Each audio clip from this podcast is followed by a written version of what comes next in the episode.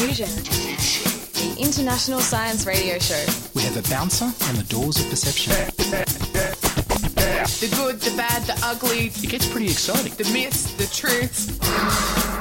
Toxicology, Astroseismology. magnetism, the dark side. Genetically engineered potatoes. Planetoid. Planetoid. I love that word.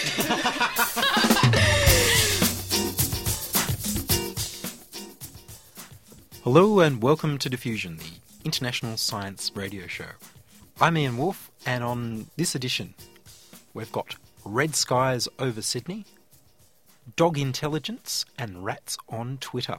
And in the studio is Marc West with the story on the red skies over Sydney.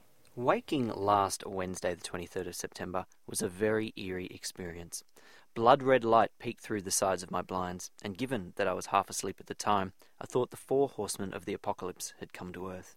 When I shook the haziness from my head and peeked outside, the view was astonishing. Not surprisingly, Twitter had loads of comments and on the fly photos, and the TV and news broadcasts were full of dust storm stories. Dust storms are not uncommon in Australia. Indeed, Central and Eastern Australia are a major global source of atmospheric dust. And this particular storm, estimated to be about 600 kilometres long and dumping 75,000 tonnes of dust into the Tasman Sea every hour, could be headed to the New Zealand ski slopes. That'll teach them to beat us at rugby.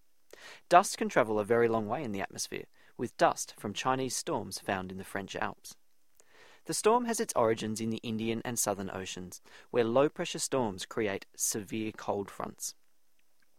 Low pressure air sinks to the ground, forcing hotter, higher pressure air upwards.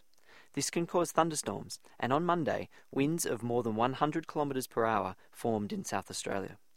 As inland Australia is in drought, the winds picked up dust not fixed to the ground by vegetation.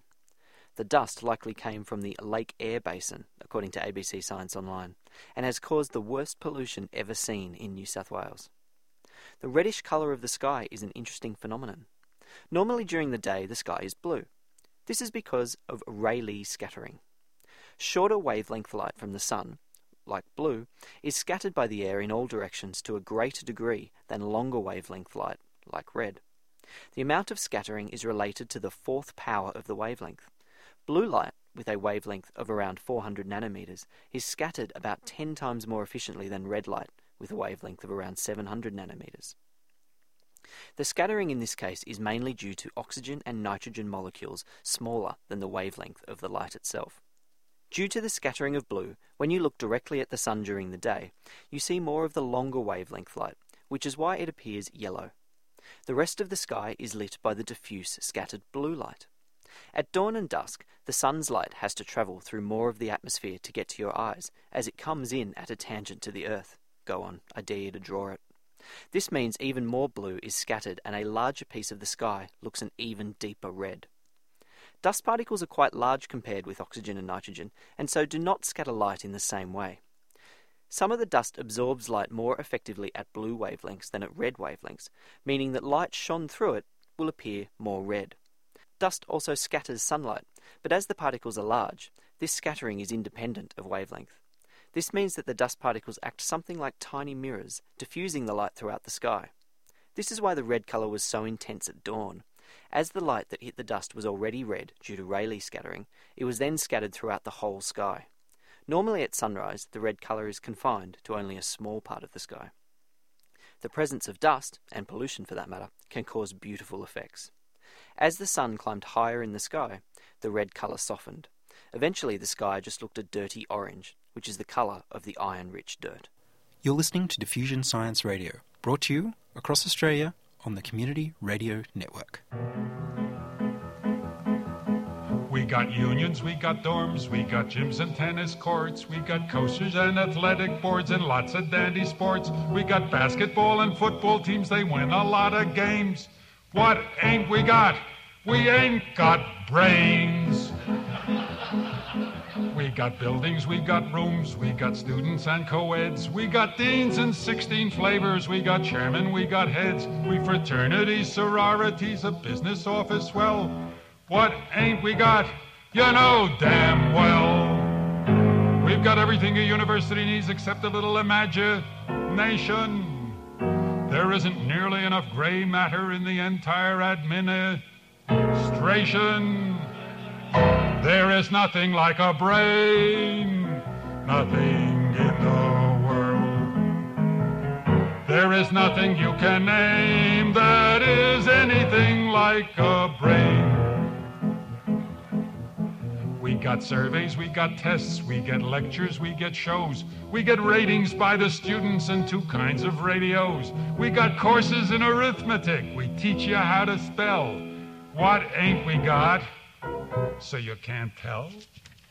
There are lots of things in life that are beautiful, but brother, there is one particular thing which in any way, shape, or form is not like any other.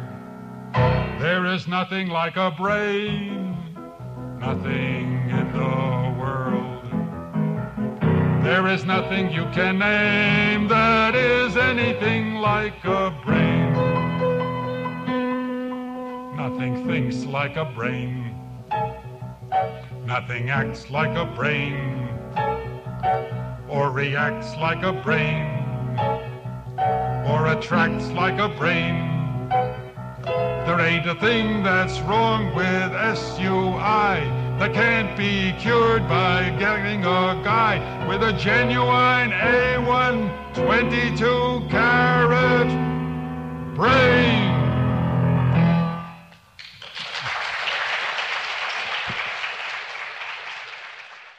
There's suggestions that our evolution means that we're in danger from Twitter Ah, and the yes. internet in general. Well, you and I are both. Well, I don't know if we'd call us addicts, but we're both there. We're both connected, We're both connected. or yes. as Mark Pesce likes to say, hyper-connected. oh right, Because, well, there are, if you have Twitter on your phone in particular, then you can be connected 24-7.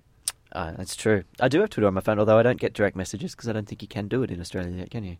You can, but you have to know the tricks. Oh, okay. Or you have to have a phone that's set up to do it. If you've got an iPhone, you can get a Twitter application that just goes on to the internet. If you have data on your phone. Oh, I can get the data on my phone, but I mean, like, just not as a. I don't get a beep beep every time I get a direct message. You, you can have that set You up. can do that? Oh, you okay. can do that. You heard that here. Yes, you can do that. there are ways of doing that. There's, there's all sorts of ways of setting your phone up to Twitter. But the important thing about Twitter and Google and sending SMS texts is that you get an instant response for your efforts. And there's an article by Emily Yoffe from Slate magazine where she's looking at research on rats and the way rats respond to rewards and the dopamine centers of their brain. How if they could hit a lever that would give them a reward, they would keep on hitting that lever. And so, what they're saying is that Twitter is like that because, after all, it updates very often. Oh, got a message. And then you wait a little bit more. There's more messages from people you like, people you know. If you put out a question, very often you'll get answers pretty pretty quickly. So your reward center keeps getting hit. So you keep on paying attention to Twitter. Some people have it like a ticker tape in the background while they work, and they can pay a little bit of attention to Twitter, a little bit of attention to other things. Back in the 19th century, I think it was when they had ticker tape machines, the various capitalists of the day were able to keep an eye on the ticker tape to see the stocks go up and down and occasionally send out orders with the runners on what to buy and what not to buy while they had conversations over port with their friends as a background thing. They'd learned to multitask their brains and they made lots of money. It's possible that people with Twitter are doing a similar thing. They're seeing messages in the background, and when it's important, their full attention goes there. And you get the little dopamine release. You get a little dopamine release, and what they're saying is you get the same thing from Google when you because our brains, they say, they're suggesting, are hardwired to do seeking. The desire to search is not just about searching for our physical needs. It's not just about hunting and gathering and getting food or shelter or tools. That we also get excited about abstract rewards. So that we get when we get thrilled about the world of ideas, about making intellectual connections and getting meaning, um, it's all these seeking circuits in our brain that are firing and giving us dopamine rewards. So, what happens when you sit at the computer and you go to look up something and you instantly find an answer because if it's known to humanity, you can find it through Google. You can find it through Google. So, how long do you sit at Google? Do you just look for the first thing that you went to look for and then stop? Or do you keep on searching and searching and searching and searching and see where it leads. Well, once I'm on Wikipedia, I pretty much just follow links. Exactly, exactly. So all of human knowledge is at your disposal, and you ask a question, you get an answer, and you get a reward. And then you do it again, and you get a reward. And you do it again, and so you keep on doing it. So they're suggesting it's not because you're satisfying your curiosity and feeding your brain, which is how I would see it, but the writers are suggesting, and some of the scientists are suggesting, that this is a neurotransmitter reward, and you're getting hooked in a way on this repetitive behavior to keep getting a reward. Maybe that's the same thing. Like that's where curiosity comes from. Perhaps. I wonder is there a uh, is there a similar uh, dopamine release when you post onto Twitter? I mean, there's so much rubbish on there. You know, I'm having my cornflakes. I'm doing this. I'm doing that. And same with like publishing a, a blog. It's all self publicity. Facebook put up photo of yourself drunk the other evening for whatever reason. People put that up. I wonder is there a, a similar type of release uh, in the in the self in self promotion? I think it's a different reward. I think what you get when you're self promoting is there's maybe you perceive that there's an increase in your status. Like literally, it's a status update in both senses of the word. Yes, right. Okay. Because people know what you're doing, and so your followers, and I mean, hey, how a steam building is having followers, it's true. know what you're up to. You might have posted something funny, or you've posted something interesting, hopefully, and you've contributed. You've made a contribution that other people, and if they retweet it and copy it onto their friends, and you can see that they've copied it to their friends, you get a big, You get a big buzz. That's big true. buzz in esteem because these people thought what you said was worth repeating. It's still. It also still works like for posting a blog if you don't know how many people are following you or true. subscribing. You still people still do it. But there's more of a buzz if you get direct feedback. I mean, that's one of the advantages of Twitter. Like if you're on a blog, you may get to look at how many page reads you've got or yeah, something. you can look up your stats. Or you Look can up your stats. See comments list and things like that. exactly. But even if, but you're basically putting stuff out there. Look, when we broadcast on 2SER, we don't really know how many listeners we have in Sydney, and we have only a, a guess about how many listeners we have around Australia. But on the podcast, we've got numbers. Write in and let us know. If to you SCR. were to write email to diffusion at 2SER.com, that's diffusion at 2SER.com, or follow follow us on Twitter, where I'm Ian Woolf, as one word, and Mark, I am Marc Westius. M A R C West I U S. Just to be difficult. Exactly. So you can follow us and we'll know that you're listening to the show because at the moment it's a bit of a leap of faith. We, we know we've got listeners, but we don't really know who you are and we don't hear from you very often. And we occasionally get emails. And we're really delighted when we do get emails because it confirms that there are people listening. That's true. We like that dopamine release. We do, we do.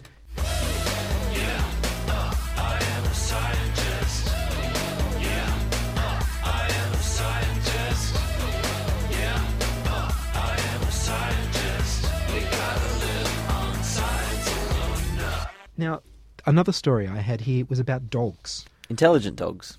Well, this is the thing. How intelligent are dogs? Most dog owners are pretty damn impressed with their dogs. Yes. So, the study is apparently well. The article, the article I've stolen from EurekAlert, a service of the Australian Association for the Advancement of Science, says that dogs have an intelligence on par with two-year-old humans. They can understand more than 150 words. They can intentionally deceive other dogs and people to get treats. And this is all from the research of psychologist and leading researcher Stanley Coren of the University of British Columbia. He gave a talk recently at the American Psychological Association on how dogs think. Now, I recognize the name of Stanley Coren because several years ago I did a story on his research on pigs, All right. where pigs are enormously more intelligent than dogs.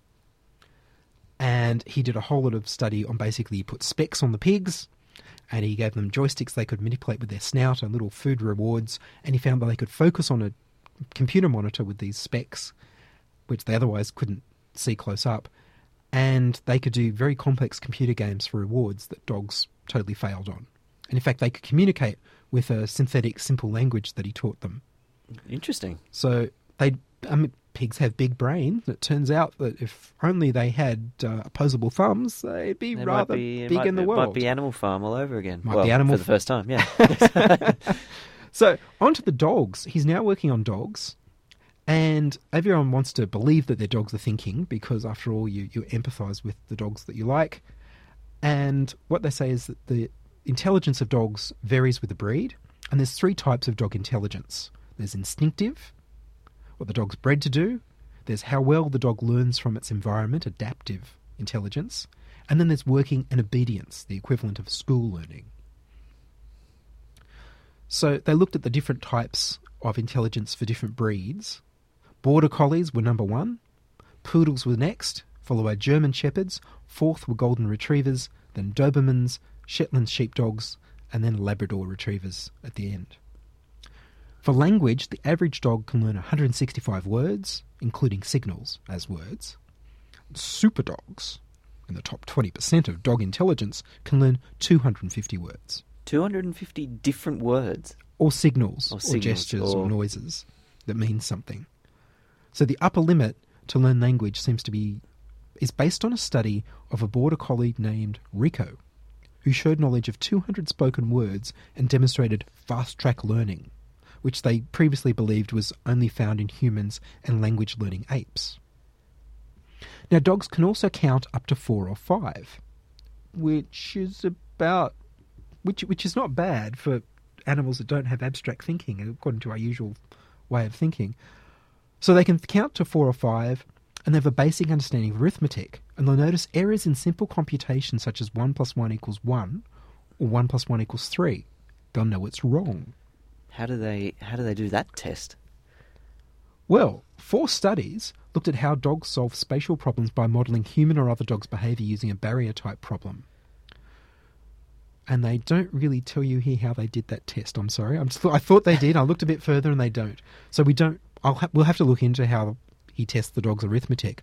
I know for children they do things by putting treats and adding them, up, but I don't know how they got the dogs to spot the errors.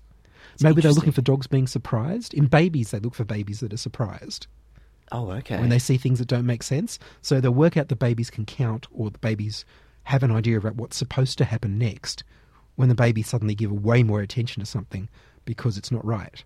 yeah. But I'm not sure if they do that for dogs. It's just a guess. These sorts of things are really hard because uh, you don't know if they're they're learning or or they're sort of just obeying. They're being trained to do something. It's very hard. So what they're saying that there's four studies looking at how dogs solve spatial problems by modelling human or other dogs' behaviour using a barrier type problem. So through observation, dogs can learn the location of treats, better routes in the environment, so the fastest way to a favourite chair, how to operate mechanisms such as latches, and the meaning of words and symbolic concepts, sometimes simply by listening to people speak and watching what they do. So during play, dogs are capable of deliberately trying to deceive other dogs and people to get rewards, and they're nearly as successful in deceiving humans as humans are in deceiving dogs. Huh. I know our dogs used to uh, jump up and open doors. But Like that's operating a simple machine. They they they used to uh, push the latch. I don't know. I don't know how much they learnt. Whether they just, they just ran at the door and realised if they ran at it a bit higher, something different would happen. But I guess that's a that's kind of learning. I watched a hmm. fascinating show the other night. It was a BBC documentary on the breeds of dogs. I don't know if you saw this, but some of the things that we've done to dogs over the years. It's a cruel thing to do to a wolf. Oh. Basically, these are wolves that we've inbred. completely inbred. And the argument, I mean, it, this was because it was a BBC documentary, and um, some of the the, the show uh, the show dogs in Britain, uh, it's a big thing, and um, they were saying that the breeds back back in the day, I can't give an exact date, but you know, pre nineteen hundred, say, dogs were bred for a purpose. So if a dog had short legs, or if a dog had a big snout, or whatever, it, it was for a purpose, for hunting or for something. But then these sorts of features get encoded in various rule books. And so uh, it just gets more exaggerated over time. And now these dogs are so inbred. There are so many genetic deficiencies in these dogs. I don't know what it means for dog intelligence, but I don't think it can be a good thing. No inbreeding generally isn't. I mean, the problem is you might be able to inbreed dogs for greater intelligence, but they'd have all these genetic diseases as a result. Well, that's true. And these, because these dogs get just so refined, they're essentially breeding with their parents and their brothers and sisters, and it's a bizarre world. Because that's how inbreeding works. I mean, for all the people who are against um, genetic engineering, the idea of genetic engineering is you introduce genes for what you want, whereas traditional breeding techniques is incest. It's basically it's inbreeding, so it's bound to lead to genetic defects. And traditionally, of course, you don't care that there are genetic defects because they die, or you kill them, or you just don't let them breed. Yep. It's cruel. Basically, it's cruel. Now that we care about the results, now that we actually care about the ones who suffer, suddenly it's not such a good thing. And what I think that program was showing is like some of these dogs, which is just they're not unu- they're not freaks of nature. They're standard breeds that have been around for a long time that are very popular as pets. Their brains are too big for their skulls, and they suffer. They're in pain all the time. Yep. And it's simple things like that where they might look a certain way according to the rules of Crufts, but their brains are too big for their skulls and they're in pain. It's amazing to think that we can make a dog that's like a foot long and and and uh, you know 15 centimeters off the ground, and then we can make Saint Bernards. And Exactly. it's, essentially, humans made them from from wolves wherever they originally patrolled. Yes. Europe, presumably. I guess. I don't know where dogs came from. all Right. over. But yes, yes, that we, we've turned wolves into freaks. Phenomenal. That's amazing. Hey, you Tom, it's Bob from the office down the hall. It's good to see you, buddy. How have you been? Things have been okay for me, except that I'm a zombie now. I really wish you'd let us in. I think I speak for all of us when I say I understand why you folks might hesitate to to our demand. But here's an FYI you're all gonna die screaming. All we wanna do is eat your brains. We're not unreasonable, I mean, no one's gonna eat your eyes.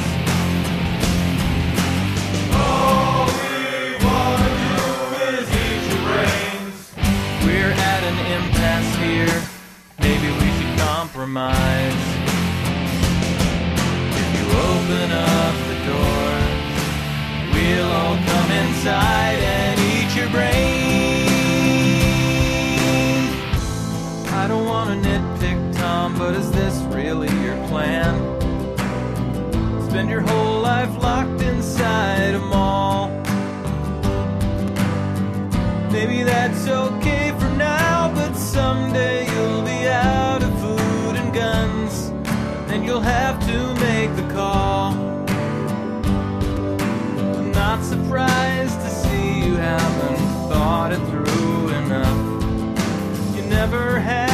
head for all that bigger picture stuff.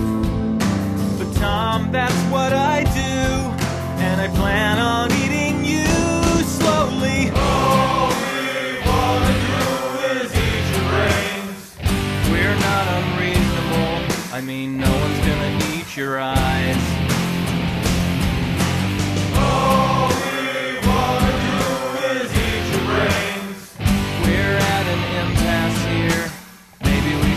Compromise.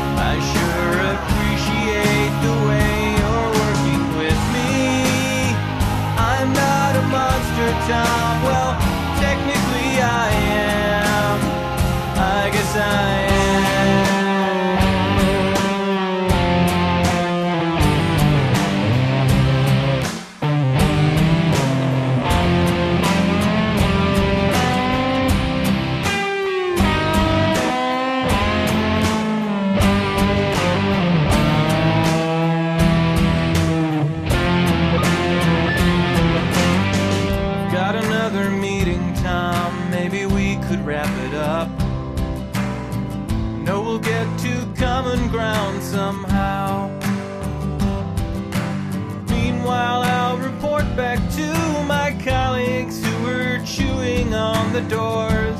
I guess we'll table this for now. I'm glad to see you take constructive criticism well. Thank you for your time. I know we're all busy as hell. And we'll put this thing to bed when I bash your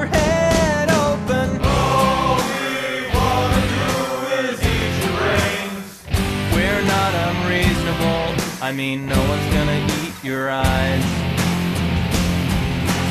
All we wanna do is eat your brains. We're at an impasse here. Maybe we should compromise. Open up the doors. We'll all come inside and eat your brains. And that's all from us in this edition of Diffusion.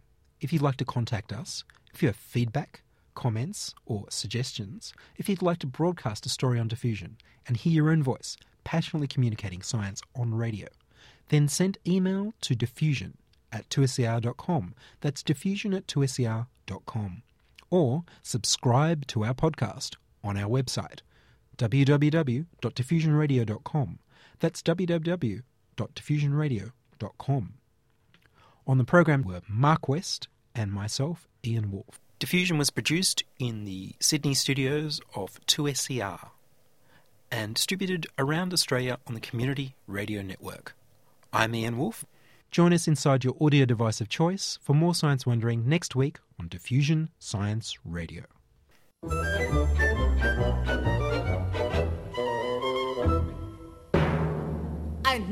The parts of the brain, performed by the brain. Yes. Neocortex frontal lobe,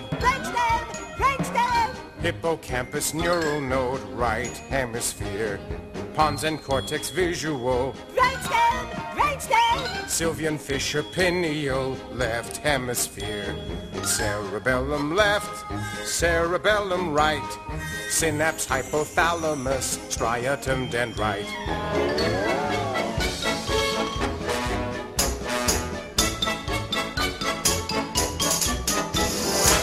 Axon fibers matter gray, brainstem, brainstem, central tegmental pathway, temporal lobe, white core matter forebrain skull, brainstem, brainstem, central fissure cord spinal, parietal, diameter, meningeal vein, medulla oblongata and lobe limbic, microelectrodes, the brain. That ought to keep the little squirts happy. Yeah.